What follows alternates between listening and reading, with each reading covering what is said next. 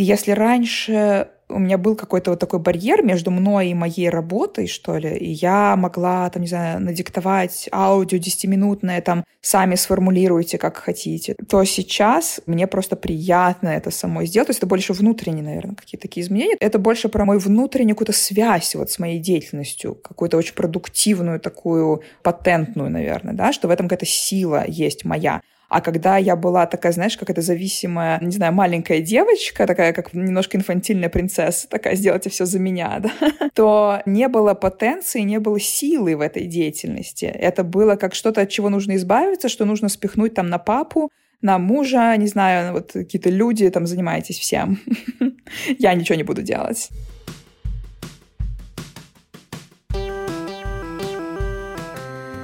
Всем привет! Меня зовут Кристина Вазовский, и это «Провал» — подкаст о ситуациях, в которых что-то пошло не так. И сегодня у меня в гостях Анна Раченко, креативная директорка, режиссерка и предпринимательница. Поехали! Аня, привет. Кристина, привет!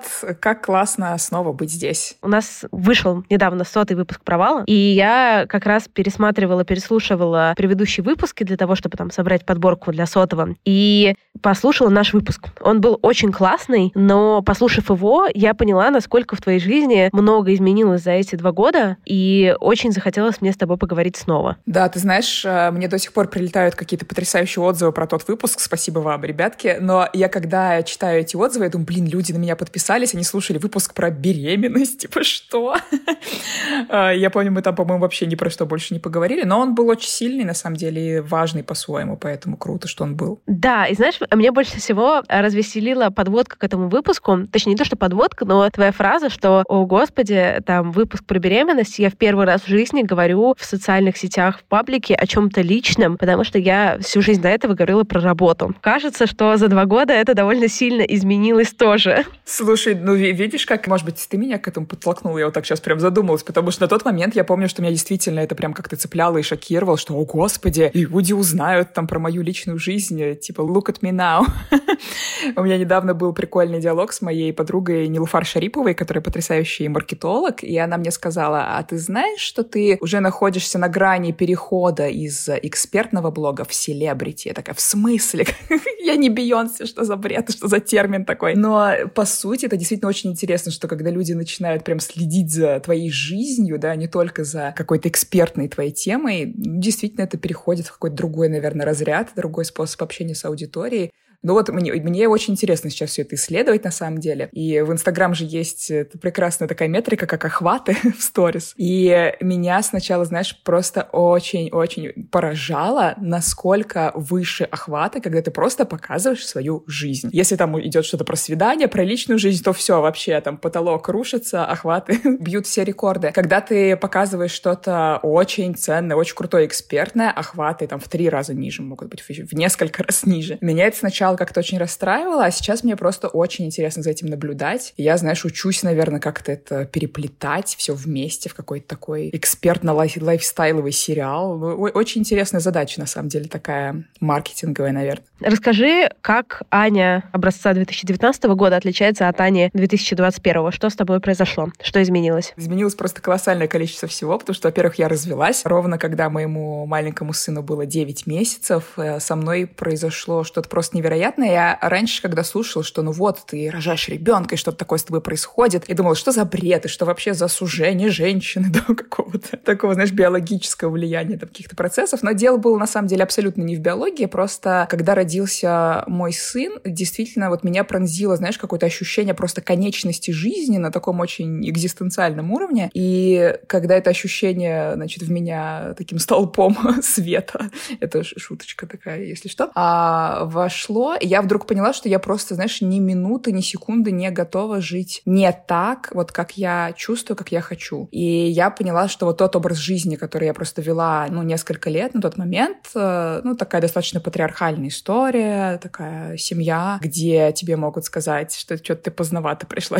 вечером домой. Я ни в коем случае не как не обобщаю, конечно же, говорю про себя. Я поняла, что, блин, я так не могу, я так не хочу. Это было очень страшно. То есть у меня было такое ощущение, что вот сказать о том, что все, я ухожу, это было, знаешь, ощущение сродни тому, как ты стоишь на, не знаю, вершине скалы, и тебе нужно прыгнуть просто вниз Вот у меня было такое ощущение.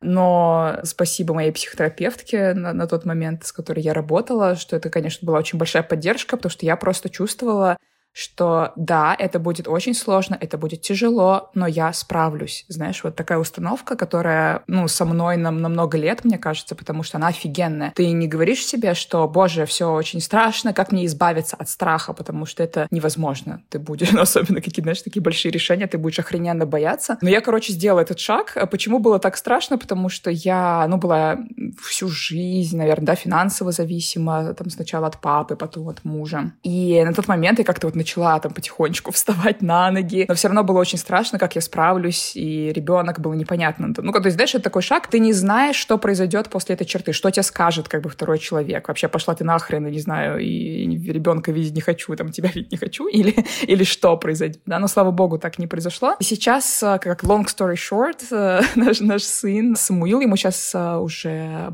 чуть больше полутора лет. Он живет неделю со мной, неделю с моим уже бывшим мужем, мы уже официально развелись. Это отдельная история, как развод в Англии и в России, но мы смогли развестись в России. Месяц вместо трех лет. Очень удобно. Это такое большое-большое изменение в личной жизни. Ну, я на самом деле, ну, я думаю, что это было очень правильно, и я сейчас чувствую себя просто потрясающе какой-то свободной, искренней, вот именно с собой, да, и да, бывают какие-то там тяжелые, грустные там моменты, но это не сравнится с этим ощущением, вот, знаешь, внутренней правды какой-то своей и ощущение осмысленности жизни какой-то очень приятный. Вот это прям кайфово. А в плане бизнеса тоже очень много чего произошло. Моя компания занимается онлайн-образованием для креативных э, специалистов. И раньше я обслуживалась в продюсерском центре как эксперт, да, то есть продюсерский центр продавал мои образовательные программы, и меня перестали как-то устраивать наши условия взаимодействия. Я получала там 30%, хотя мне казалось, что как бы делаю я намного больше, чем 30%, и подумала, блин, я уже взрослая девочка, я могу сама собрать свою команду полностью с нуля, что я и сделала. Сейчас уже у меня работает больше 10 человек, и я просто очень рада тому пути, который мы идем. Я ухожу сейчас от личного бренда. Мы взяли название Control Art, мне очень нравится, как контролирую искусство, и такая игра немножко. И у меня очень большие амбиции стать таким э, а-ля бутиковым скиллбоксом, но в сфере креатива, искусства. Вот, вот так вот. Ты упоминала, что ты всегда, так или иначе, у тебя была поддержка сначала там родителей, отца, а потом мужа, но при этом ты, по-моему, не особо это подсвечивала в своих сторис до определенного момента что это там всегда, ну, вот были деньги, но ты не говорила, что типа вот муж купил мне, не знаю, что-то. Да, ты знаешь, это было так стыдно, это капец, это так стыдно. То есть я сейчас, я, ну, как бы об этом говорю более спокойно, но тогда я понимаю, что, знаешь, это какая-то сторона жизни, которую неприлично афишировать было, на мой взгляд. И мне сейчас Отчасти действительно неловко за то, что так было. Я не считаю, что это было правильно, я не считаю, что это... Ну, я говорю про себя, ребят, да, все понимают. То есть я не считаю, что это классно, когда ты финансово зависима, ну, особенно полностью финансово зависима, да. Понятно, что там бывают разные договоренности, там разные сюжеты, не знаю, вот мое мнение такое, что даже когда говорят, что ну если всех все устраивает, почему бы не быть полностью финансово зависимой? Я считаю, что это очень сильно влияет на любые все-таки отношения. И, на мой взгляд, это иллюзия, если, ну, кажется, что это не влияет на динамику отношений. И я думаю, это не здоровая история, когда ты полностью финансово зависишь от кого-то. И поэтому, да, я считаю, что это было ну, не очень классно, и я этого очень стеснялась, когда это происходило. Сейчас, так как я из этого вышла, мне уже ну, проще об этом говорить намного. Когда я была в этом, ну просто, да, мне было неловко, это правда. А ты помнишь какие-то компромиссы, которые, возможно, ты не осознавала в момент, когда ты на них шла, но теперь ретроспективно понимаешь, что если бы ты была бы там 100%, 50% твои платы финансовые, на эти компромиссы ты бы не шла? Слушай, ну это, это очень, как бы, опять же, тяжело, не, неприятно говорить, но я думаю, что, ну, я бы не оставалась в браке так долго. То есть э, какое-то количество времени меня уже останавливало, я думаю, что от того, чтобы уйти, вот именно вот этот страх, а как я сама. И это фиговый повод оставаться в отношениях. Поэтому, ну, как бы это такой комп, то есть если там на конкретику это разбивать, ну, там целый комплекс вещей, то есть, знаешь, там ты, не знаю, приходишь домой, тебя спрашивают, а что так поздно, условно? Или, а может, ты поедешь там, куда ты хочешь поехать не на три недели, а на неделю? Или, ну, еще какие-то ограничения, которые человек пытается на тебя наложить, если ты от него никак не зависишь, ну, ты просто можешь сказать, слушай, нет. ну, как бы, и просто может спокойно сказать, потому что если он потом скажет, ну, и все, тогда я ухожу, или, ну, скажешь, ну, окей, ну, допустим, да. А если за этим стоит какой-то страх, что, ой, а, а что, если я тут э, как-то буду перечить, какое-то слово из домостроя, но оно немножко соответствует, наверное, контексту, поэтому оставим его, что если я там скажу нет, а что если тогда я останусь одна, а если я не справлюсь, ну и дальше эта цепочка страхов, она так, знаешь, как такой самосоздающийся вихрь, который тебя подхватывает на волне, ну, в общем, знаешь, такой порыв этого страха, и дальше он тебя несет не в ту сторону, ну, в какую ты сама хочешь. Вот это самая неприятная такая побочка, наверное, этого всего. Вы знаете, ты договорила про домострой, и я как-то начала там об этом думать и поняла, что есть еще один такой ряд, не то что стереотипов, но страхов. Обычно, что вот ты, в, по крайней мере, в русскоязычном инфополе, но мне кажется, в, целом международно, что вот если ты уходишь от партнера и у тебя ребенок, то нового партнера типа найти очень сложно, кто меня такую с прицепом, ну, цитата, возьмет. Были ли какие-то у себя переживания по этому поводу? Ты знаешь, вот слава богу, нет. То есть, наверное, за те годы, что я уже пожила в Лондоне, довольно большое. То есть, наверное, знаешь, даже сам факт, что я ушла из этой патриархальной модели, и что я построила свой бизнес, вот это вот все, это уже результат какой-то очень мощной проработки вот этих всех гендерных и других каких-то стереотипов. И в том числе на тот момент, когда я это делала, такие стереотипы, как, что, не знаю, ребенок это какая-то помеха или еще что-то, уже это тоже как-то, наверное, отсеялось. То есть э, такого у меня не было, если честно. То есть у меня довольно много, ну как немного, но есть очень, очень классные знакомые. Там у меня есть э, приятельница, у которой четверо детей, все от разных мужчин. А, она очень успешнейшая там женщина, потрясающая. И сейчас она опять не замужем, по-моему. И очень прикольно. Ну, то есть, why not?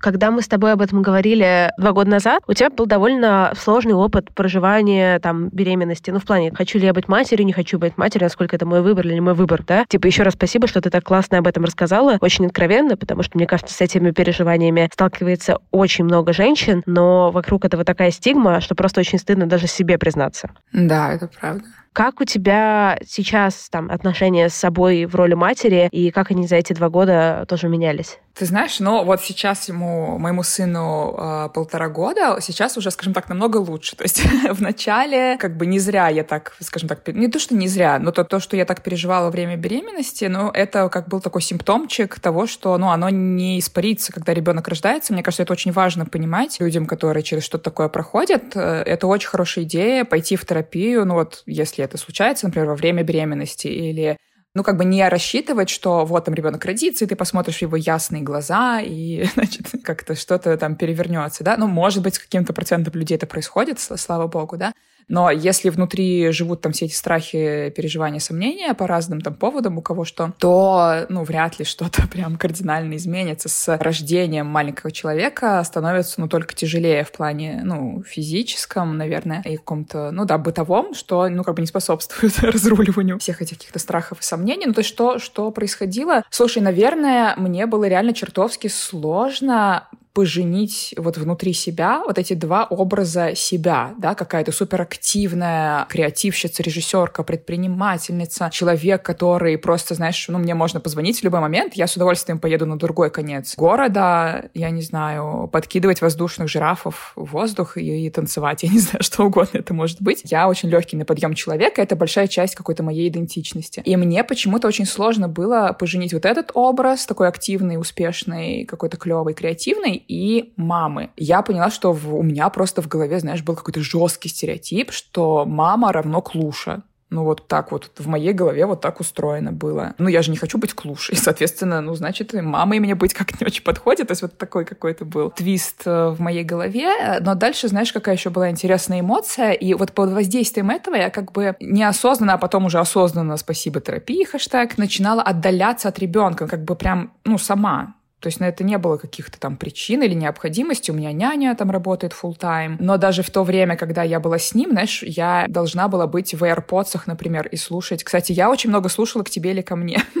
меня очень это как-то расслабляло и отвлекало, знаешь, что как будто где-то вот еще есть какая-то другая веселая жизнь, и как будто если она у тебя в ушах, то ты немножко не здесь, ты немножко там, а то, что здесь у тебя там ползает маленький ребенок, ну как бы ладно, попробую закрыть на это глаза, знаешь, вот немножко такое внутреннее состояние было. То есть мне прям сложно было вот с ним как-то находиться без вот какого-то попытки совершить эскапизм какой-то, что как будто я не здесь, знаешь, вот такое, наверное, было. Но со временем я начала чувствовать, что мне же от этого становится очень грустно и плохо, потому что это очень странное как бы сочетание внутри тебя, потому что все равно я его очень любила, вот какой-то, знаешь, какой-то щемящей такой любовью, даже сложно это описать. Как будто где-то я прочитала такую классную метафору, что материнство — это когда твое сердце вдруг э, находится уже не, ну, не внутри тебя, а вовне. Да? Это действительно во многом так. Это какое-то щемящее ощущение какой-то любви и нежности в сочетании с э, каким-то отторжением и невозможностью вот этого искреннего прямого контакта с собственным ребенком. Очень странное сочетание такое в, в душе. И ну, я с этим очень много работала, как раз в терапии, и я поняла, что я себя на самом деле обделяю в этом процессе, потому что мне хочется с ним быть, но я себе как бы этого не разрешаю. Не знаю, может, очень запутанно звучит, но как-то так это происходило, ну и потихонечку, потихонечку как-то мы начали, наверное, сближаться. Ну вот, ну и сейчас я впервые за долгое время, последние вот уже месяцы, могу получить удовольствие от того, что я с ним. Вот прям осознанно, что это не вынужденная какая-то ситуация, что вот я со своим маленьким ребенком, а что, блин, клево, я пойду там к своему сыну, когда он там у папы, или классно, что на этой неделе мы с ним вместе, то есть я могу получить от этого удовольствие. Но э, тоже честно скажу, что, как бы, не знаю, пара часов в день мне хватает, это правда. Ну, то есть если бы не няня, на мне было бы тяжело, конечно. Ну, наверное, это нормально, да, во всем искать что-то положительное, потому что я уже не могу не рожать ребенка в любом случае. То есть это, знаешь, такое, да, странное ощущение, что я, я очень рада, что он есть, он прекрасный, я его действительно очень-очень люблю. Но если, знаешь, вот попробовать абстрагироваться от этого конкретного человека, который уже есть и которого я очень люблю, то, ну, наверное, я могла бы быть child-free с удовольствием. Но парадокс в том, что я бы этого никогда не узнала, если бы я этого не сделала. Потому что вот эта программа внутри меня была очень как-то глубоко зашита, что, ну, как бы замуж и дети, да.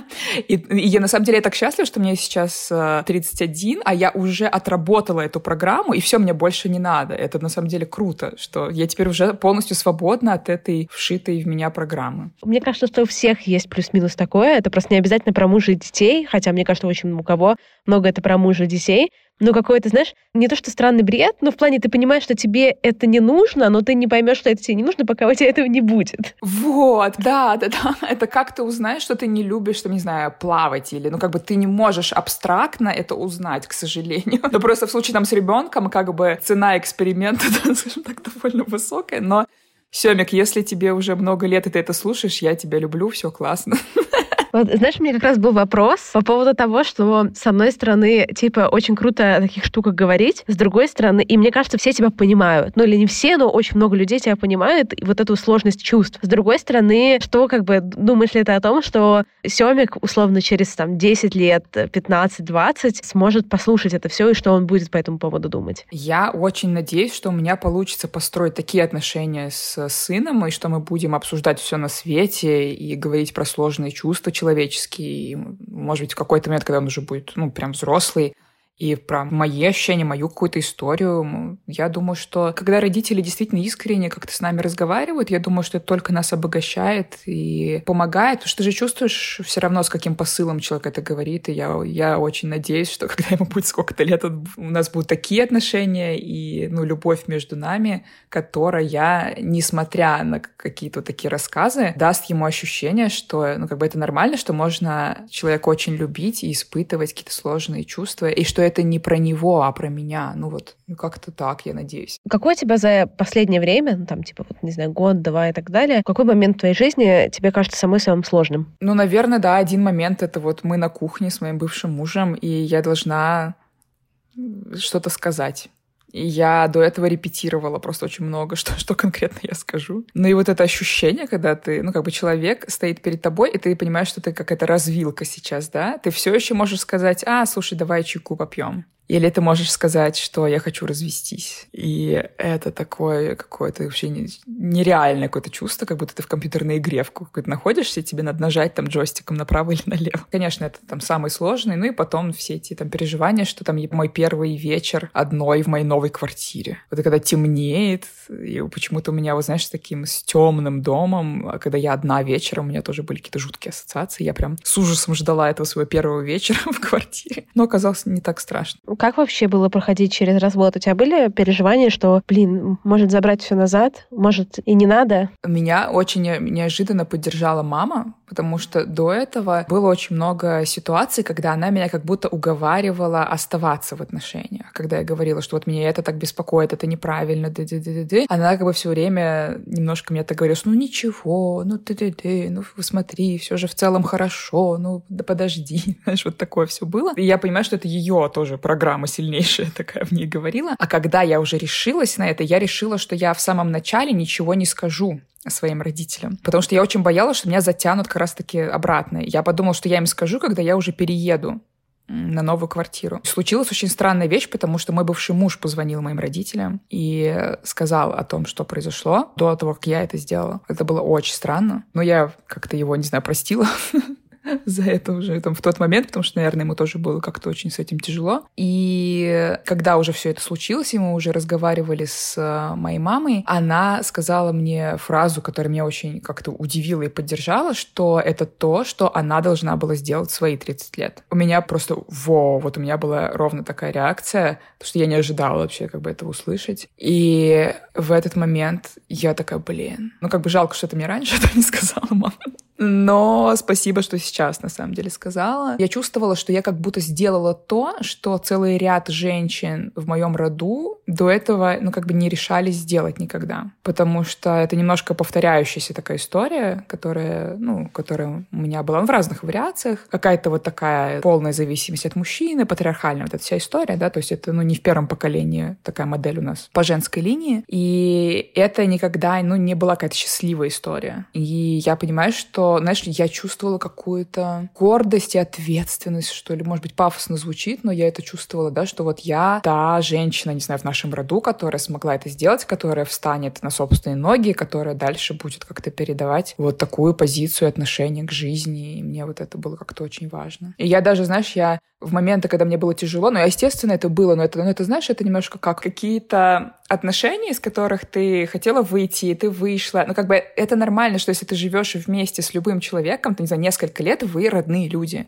в любом случае. Это очень тяжело, когда ты расстаешься с таким человеком, даже если это, ну, как бы осознанное и там взвешенное решение. И это нормально, что бывают флешбеки, это как, э, не знаю, там, у меня был такой прекрасный свитер, я его так любила, но вот, к сожалению, он мне уже не подходит, не знаю. Но вот иногда хочется надеть какой-то вот старый теплый свитер и в нем так уютненько посидеть на диване. Ну, конечно, хочется это, ну, это нормально, да.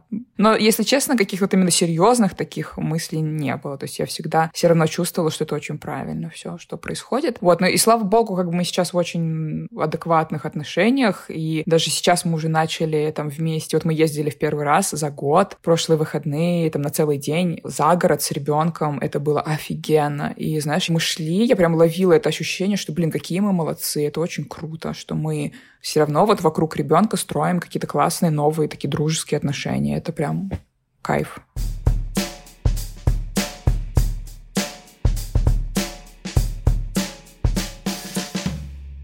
Как я понимаю, твой основной источник дохода, бизнес, это именно образование. Да. На русском языке для русской аудитории, но при этом ты живешь в Лондоне. Есть ли у тебя какие-то переживания на этот счет, что там недостаточно интегрировано в комьюнити и так далее местно? У меня скорее есть переживания каждый раз, когда я на курс рубля смотрю. Вот это мое самое, самое сильное переживание. Слушай, про интеграцию в комьюнити на самом деле хороший вопрос. И отчасти да. Но меня смущает не сама слабая интегрированность в комьюнити, потому что, знаешь, когда-то я переживала на эту тему, потом я просто кайфанула от того, какие у меня классные русские друзья здесь, как я их люблю, какое счастье, что я их встретила, ну, как бы, ну, вот так вот. Я люблю, когда я отдыхаю, когда я там расслабленно говорить на русском языке. Ну, вот правда, это есть такое. Сейчас, когда я думаю тоже про новые отношения, я понимаю, что я очень хочу, чтобы мы говорили по-русски. Ну, вот не могу никуда от этого деться. И как-то, знаешь, я себя за это корила какое-то время, а сейчас я думаю, блин, почему я должна себя за это корить? И, в общем, меня смущает, знаешь, не столько это, а просто какой-то тоже внутренний диссонанс, что я как будто ментально живу в русскоязычном пространстве, а физически нахожусь здесь. Вот меня просто вот этот диссонанс немножко смущает, а самой какой-то задачи там быть как-то сильно внутри британского комьюнити, честно, у меня нет такой, наверное, желания такого. Поэтому тут у меня нет каких-то переживаний, просто сам тем диссонанс. И честно скажу, что если бы там не ребенок, я бы с удовольствием жила в Москве, и я бы этого очень хотела. Я бы просто на зиму там уезжала куда-нибудь в шкаф на Бали, как у тебя сейчас. А в целом я бы с удовольствием там жила, но как бы дисклеймер, э, хорошо при этом было бы иметь британский паспорт, наверное, на всякий случай. Политика, все вот это, конечно, очень сильно расстраивает. Но как город для жизни и самое главное, люди, вот комьюнити, конечно, я бы с удовольствием жила в России, потому что это действительно мое, и это, знаешь, какое-то, ну, потрясающее ощущение, что вот это все мое, я принадлежу этому миру, знаешь, какой-то резонанс потрясающий, какая-то энергия. И эта энергия, она, она совершенно не похожа на то, что здесь. И, ну, знаешь, это как вот как развивающееся общество, не знаю, то, что называется новые деньги, да, то, что мы все как бы, ну, практически все в первом поколении зарабатывают всем что-то нужно, все что-то хотят, у всех шило во всех местах. И это такой вихрь энергии потрясающий, активный, какой-то легкости на подъем, движения какого-то постоянного. Это очень мне подходит, это очень мне свойственно. А здесь совершенно, ну, как бы другая энергия для меня, и это, ну, такое общество там со старыми деньгами. Оно из-за этого, ну, как бы более инертное, такое более медленное и мне это меньше подходит, сто процентов. А если такая история, что сейчас у тебя больше времени уходит на обучение, ну, условно, режиссуре, чем на режиссуру? Слушай, я вообще сейчас, ну, как бы внутренне, по крайней мере, да, отказалась от идеи строить карьеру коммерческого режиссера. Что произошло, да, в момент, когда я начала зарабатывать достаточно денег, чем-то, кроме режиссуры, ну, в данном случае образованием, я поняла, что вообще-то мне абсолютно плевать, сколько кроссовок э, поможет продать реклама, которую я срежиссировала, что мне вообще не интересно, ну, как бы работать на бренды и создавать для них контент, если я могу зарабатывать чем-то другим, да, то есть я совершенно не вижу ценности вот в самой по себе там коммерческой режиссуре, например. И и это было очень освобождающее чувство, но, с другой стороны, там тоже был такой момент, что, как ты помнишь, я говорила про неловкость от зависимости там, финансовой от мужчин, как будто бы в этом тоже было что-то неловкое, знаешь, сказать, что я зарабатываю на образовании, а вот в креативе я буду делать именно свои арт-проекты, и я не хочу работать с коммерческими клиентами, мне не интересно, это не моя какая-то там ценность. Как будто в этом есть что-то неловкое, там, ты что, не хочешь там зарабатывать, работать с клиентами? Нет, не хочу. Ну вот, вот так вот. Получается, что сейчас а, в креативной индустрии я буду фокусироваться именно на своих а, проектах персональных, продвигать темы, которые мне интересны. У меня сейчас очень много идей, и вот в связи как раз и с разводом, и с беременностью я хочу поставить современный балет с беременными, в кавычках, танцовщицами, и кучу всяких классных идей. И это вот мои творческие проекты, это не связано ни с какими брендами. И это классно, когда есть бизнес, который может прокормить вот весь этот креатив. Пока что меня вот эта модель очень сильно привлекает. Блин, а было тоже себе в какой-то момент сложно в этом признаваться? Или там другим людям сложно признаваться, что типа я не буду, короче, вот идти вот этим путем, который вроде бы понятный, которым я уже начала идти. Да, ты знаешь, ну, это было реально очень-очень сложно, потому что, во-первых, действительно, я уже как бы как э, вроде бы я заявила, что я туда иду, и я достигла уже определенных высот каких-то в этой сфере. Ну, по крайней мере, я поработала с большим количеством всяких классных брендов, да, там от Nike до Tony Guy, и всяких других классных ребят. Ну, то есть для многих, но особенно в русскоязычном сегменте, это кажется, о май там, типа, это очень круто. То есть здесь, там, ну, в Англии, например, ну, окей, да, типа мы тоже работаем с, с брендами, а с кем еще работать, собственно. Ну, как бы это просто нормально, да. А в русскоязычном сегменте я вижу, что, конечно, это производит, ну, довольно большое впечатление на людей, на начинающих творческих специалистов, да, особенно. Но в каком... То есть, с одной стороны, вот это, что, а теперь сказать, что, ой, нет, я туда не пойду, ну, как будто сложно, то есть с этим я работала. Но основной, наверное, такой момент был вот в чем, что основные продажи моих курсов, то, собственно, на чем я зарабатываю, они долгое время строились полностью на моем личном бренде. И даже в рекламе, там, на лендосах, да, там, везде, так или иначе, там, косвенно или напрямую используется вот этот тезис, что Анна Раченко, там, или ведущая, или основательница, там, или как бы я ни называлась э, в тот или иной момент там в проекте, поработала с такими-то брендами, там прошла вот такой путь, и сейчас она расскажет вам э, раз, два, три, четыре, пять, да, как там формировать свое портфолио, как работать с брендами, как выйти на международный рынок, как выставляться, публиковаться, все такое прочее. И что, вот как бы единственный для меня диссонанс, который возник в тот момент, когда я уже год э, не была на коммерческих съемках, и это вот именно эта связка с коммерческой составляющей, потому что мне показалось, что вот в какой-то момент это уже будет немножко некорректно ну, как бы себя так позиционировать, что вот я учу коммерческой карьере, когда я уже там, не знаю, много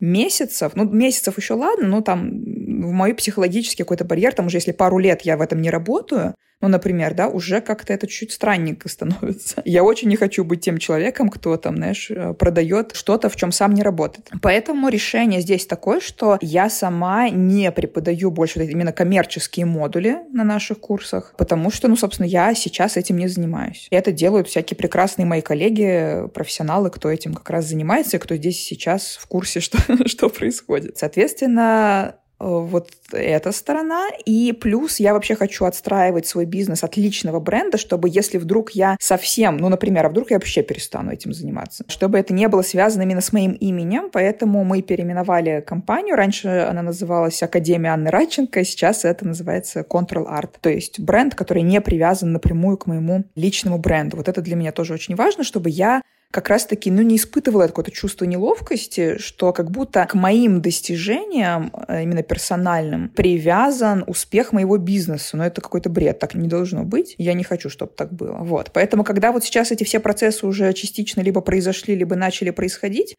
ну, мне стало намного легче. И, знаешь, я как-то сейчас стараюсь обрести как раз эту свою силу, что я же продолжаю делать именно свои проекты, и они очень громкие, они вирусные, и э, про меня пишут, меня публикуют. Я хочу сделать выставку большую в России через какое-то время. Ну, то есть это творческая деятельность, которая классная, которая меня очень зажигает, и да, у этого нет какого-то заказчика.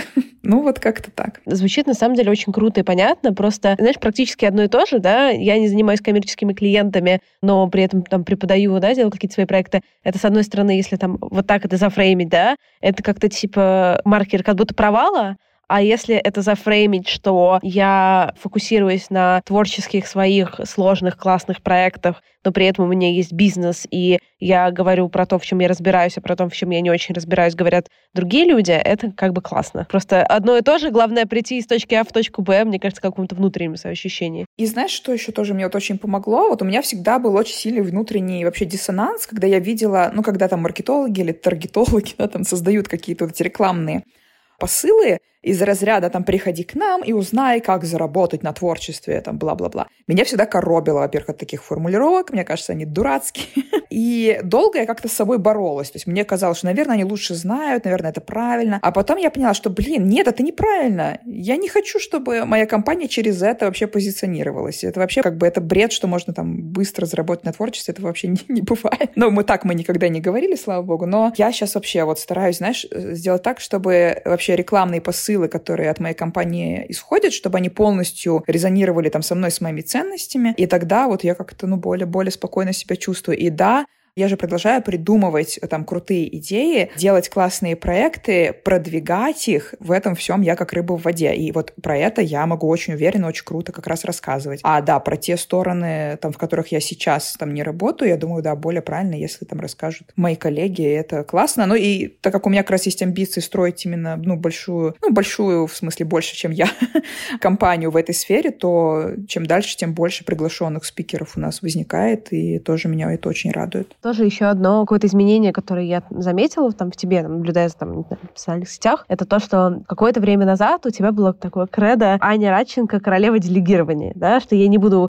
ни во что углубляться, ни во что вникать, я типа отдам это людям, пусть это будет сделано и супер в этом смысле как будто бы тоже что-то изменилось, или нет? Блин, слушай, ты очень тонко чувствуешь э, все эти штуки. На самом деле это правда, это изменилось. И раньше, знаешь, это была такая довольно сильная, кстати, связка с вот этой зависимостью от э, внешних людей. Ну, как бы от мужчин, да, в моем случае. И это как бы то же самое какое-то свойство и качество, которое говорило мне «делегируй все». В таком, знаете, не очень здоровом смысле. Я это называла компульсивное делегирование, когда это происходит не потому, что я строю классную, эффективную команду, там мы вместе что-то делаем, это замечательно, а когда ты не хочешь на себя брать ответственность, и когда ты говоришь, так, заберите, заберите, я не хочу туда смотреть, так, сами решайте, сами все сделайте, почему вы меня вообще спрашиваете, зачем я вам деньги плачу, давайте-ка делайте, да. Немножечко вот был такой оттенок. И в какой-то момент я просто, ну, почувствовал какое-то опустошение от вот этой системы. Знаешь, как этот прекрасный мультик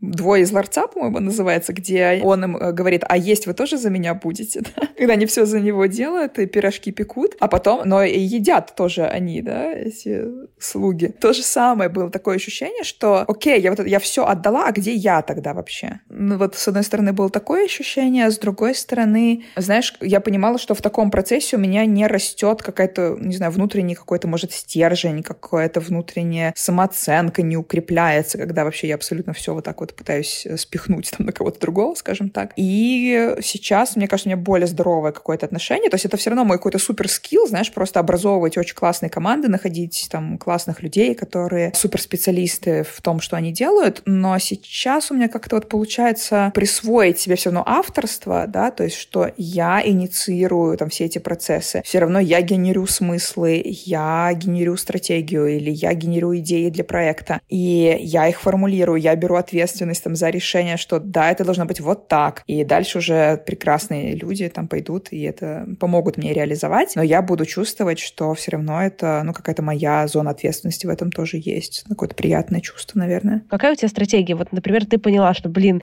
я вот все делегировала, теперь я хочу делать совсем по-другому. Ты идешь и заявляешь в мир с ноги, все слушайте, я теперь делаю по-другому, либо наоборот, ты делаешь вид, что ничего не произошло, а просто начинаешь по-новому действовать, и типа так и надо. Это странно, но совсем не факт, что внешне что-то меняется. То есть внешне у меня все еще может быть там 10 человек а, команды, которые что-то такое делают. Да? Дело не во внешних вот этих, ну, как бы взаимодействиях. Ну, там могут быть какие-то микроизменения, там, не знаю, как я ставлю задачи, какой у нас процесс там фидбэка или взаимодействия. Это больше про какое-то мое внутреннее состояние. Это немножко вот как попытка отстраниться от ребенка, то же самое, как попытка, знаешь, вот была попытка отстраниться от своего проекта, да, вот если взять творческий проект, чтобы какой-то был конкретный пример, я просто, ну, с большим, с какой-то любовью, с погружением просто сажусь, не знаю, делаю research, подбираю визуал, пишу тексты там спокойно, сама делаю презентацию там своего проекта, и уже там потом, например, это отправляю там продюсеру, э, художнику-постановщику, не знаю, там всем, кто задействован, да, и если раньше у меня был какой-то вот такой барьер между мной и моей работой, что ли, и я могла, там, не знаю, надиктовать аудио 10-минутное, там, сами сформулируйте, как хотите, там, да, ну, там, если про тритменты какие-то говорить. Пусть дизайнер сделает презентацию, то сейчас мне просто приятно это самой сделать. То есть это больше внутренние, наверное, какие-то такие изменения. То есть у меня все, я все еще могу потом отправить это дизайнеру, чтобы он все это красиво там оформил. Я все еще могу это, ну, в общем, зависит уже от задачи это больше про мою внутреннюю какую-то связь вот с моей деятельностью, какую-то очень продуктивную такую, патентную, наверное, да, что в этом какая-то сила есть моя. А когда я была такая, знаешь, какая-то зависимая, не знаю, маленькая девочка, такая как немножко инфантильная принцесса, такая, сделайте все за меня, да, то не было потенции, не было силы в этой деятельности. Это было как что-то, от чего нужно избавиться, что нужно спихнуть там на папу, на мужа, не знаю, вот какие-то люди там занимаетесь всем. Я ничего не буду делать.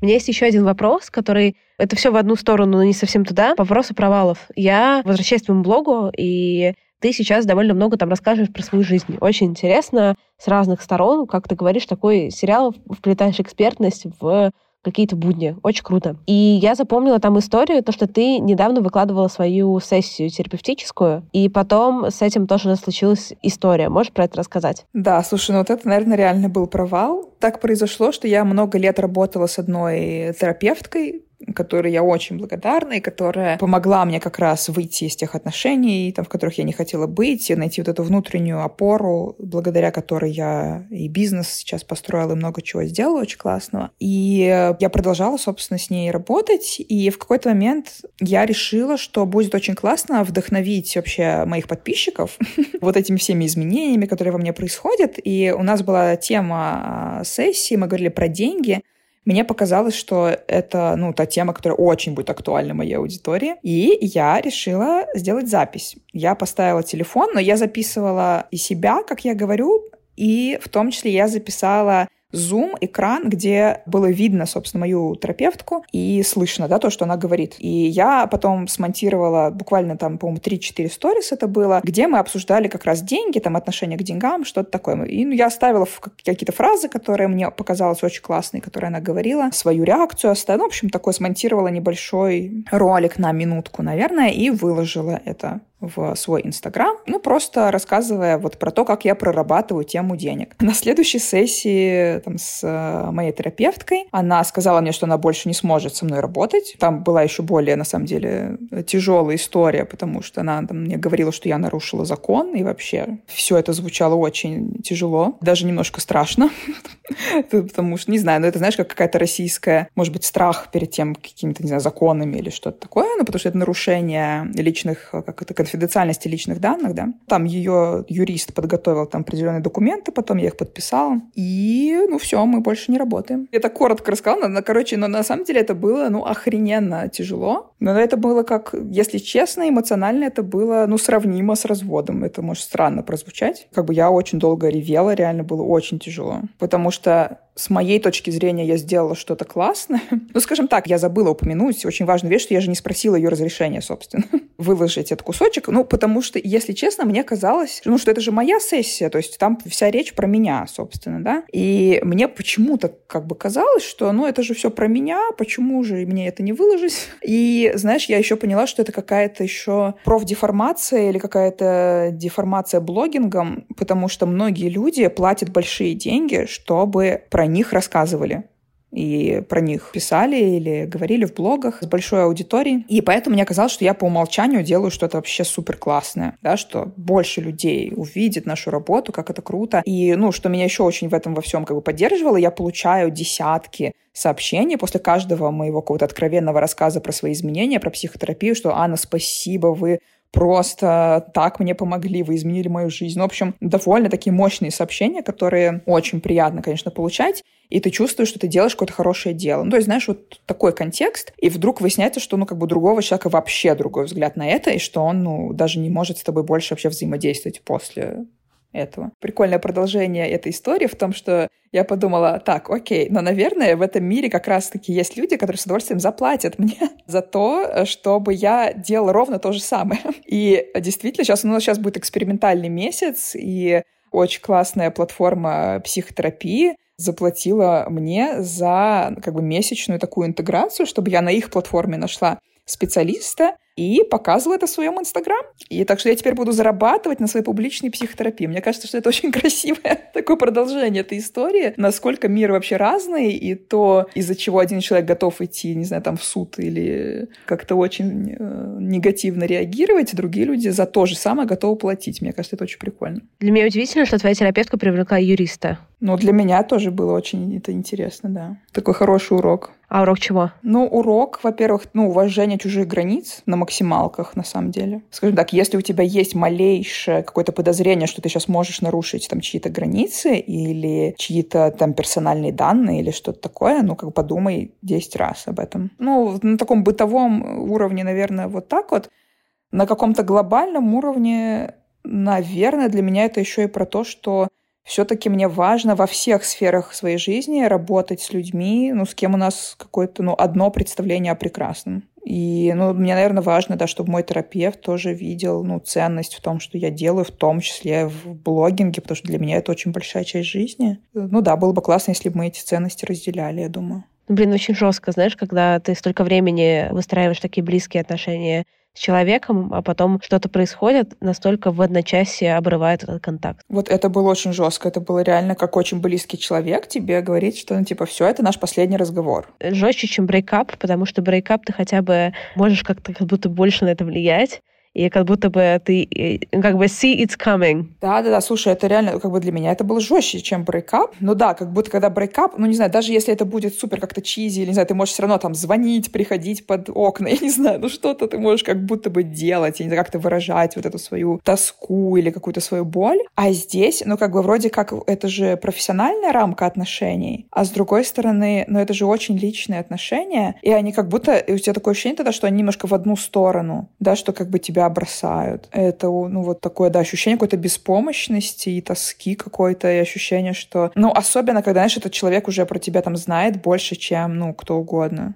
ощущение, что вот с этим человеком у тебя больше не будет, как бы ты его даже не увидишь больше никогда, не знаю, это какое-то, ну, очень грустное ощущение. Ну, не знаю, как, не можно ли любить своего терапевта. Ну, короче, я к ней очень тепло относилась, ну, и отношусь, да, то есть это... Как бы это еще, знаешь, это, наверное, что похоже, как... Это же такие очень идеальные отношения, да, то есть это же такой, это твой терапевт, он как немножко как такое божество немножко, да, потому что ты же о своем терапевте не знаешь ничего личного, ну, как, как правило, да, и это как раз нормально для терапевтического процесса. Это такая какая-то идеальная фигура, как немножко родительская фигура, наверное, в детстве, да, какой-то у тебя есть идеальный вот родитель.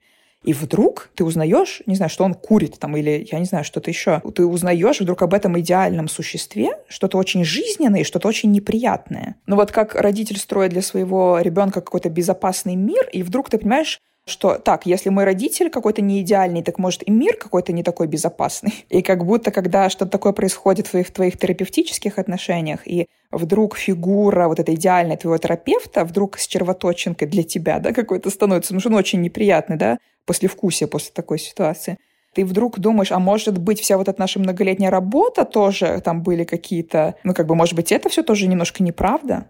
Может быть, там что-то тоже было неправильно.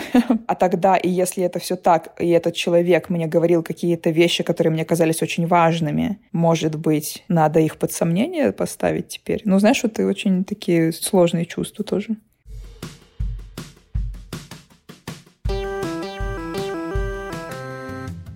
Спасибо, что дослушали выпуск до конца. Подписывайтесь на меня в Инстаграме собачка Крис Вазовский и пишите комментарии в подкаст-приложениях. Я буду рада вашей обратной связи. До встречи на следующей неделе. Пока-пока.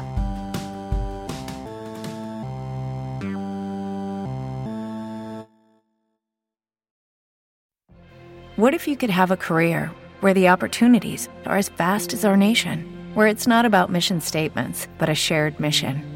At U.S. Customs and Border Protection, we go beyond to protect more than borders from ship to shore, air to ground, cities to local communities. CBP agents and officers are keeping people safe. Join U.S. Customs and Border Protection and go beyond for something far greater than yourself. Learn more at cbp.gov/careers.